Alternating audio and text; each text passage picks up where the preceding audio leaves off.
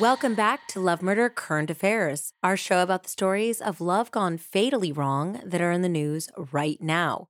This week, we're covering a number of tragic cases and one terrifying survival story.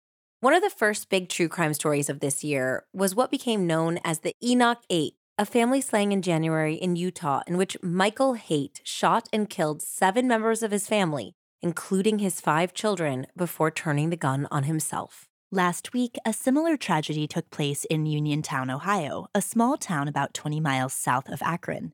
At approximately 7:30 p.m. last Thursday, August 24th, police responded to a wellness check at the home of the Dunham family and found a scene of horror.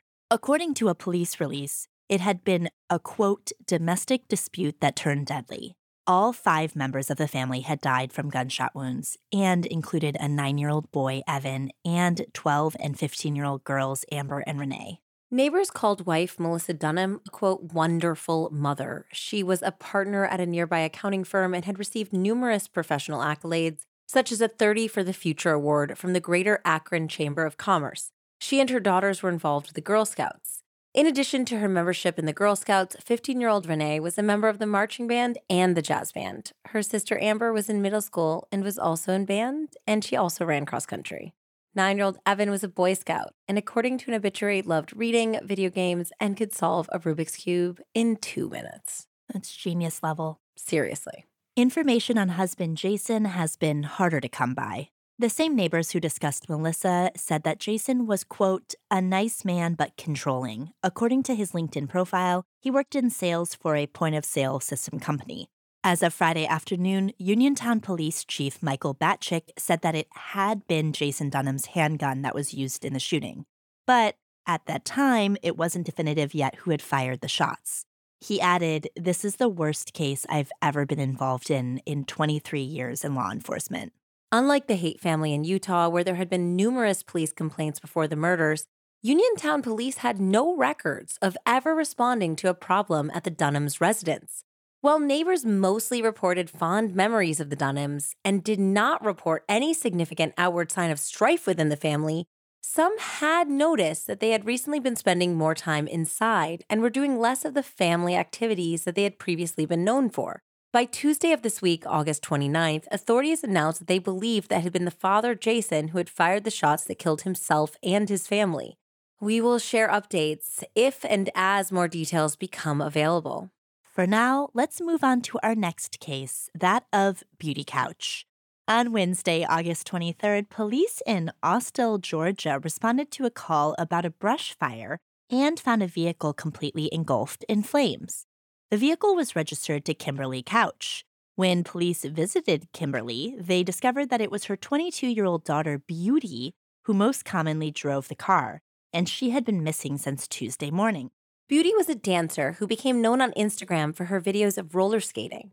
She had grown her following to more than 150,000 followers and had just advertised her first dance class earlier in August. Her last Instagram post was made on Saturday, August 19th. Upon learning the beauty had been missing, police returned to the area where the burning vehicle had been found. After a small search, they found a body matching Beauty's description and released a statement saying that foul play was suspected. Since the information about Beauty's death was released, fans had poured onto her Instagram to leave messages of sadness and love. Some also expressed anger and hope that the killer or killers would turn themselves in. They wouldn't have to wait long. On Friday, two days after discovering Beauty's body, detectives in Louisiana arrested Beauty's boyfriend, 21 year old Eugene Louis Jacques. At the time of his arrest, he was wanted for charges of murder, arson, and aggravated assault and is now awaiting extradition to Georgia. The local sheriff, Randy Smith, had some harsh words. Let the message be that we do not take kindly to people who think they can commit a crime elsewhere and try to hide in St. Tammany Parish. We were happy to help our counterparts in Georgia by locating the suspect and taking him into custody so he may face justice and Miss Couch's family can begin to receive closure during this difficult time. Finally, that story of terrifying survival we mentioned. One night in December 2021, 63 year old James Boxley woke up to his wife, Julie, 52, standing over him pouring lighter fluid on him. This is unbelievable. James testified in court last week. I woke up by cold liquid being poured on me, and right at that moment, I didn't know exactly what was happening because I came out of a deep sleep. It was a small flame. I could see it on top of me, and all of a sudden, I realized what was going on. James continued. I am looking at her like, what is going on here? And then she took a bunch of matches and she was lighting the matches and throwing them at me. And all she would say is, I hate you. Oh, hell no.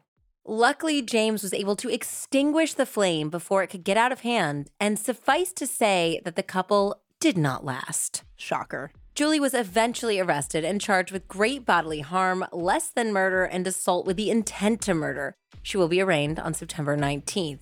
Well, that is going to do it for this edition of Current Affairs. We will keep you updated on all of these cases and more next week. Until next time, I'm Jessie Pray. And I'm Andie Cassette signing off for Love Murder Current Affairs.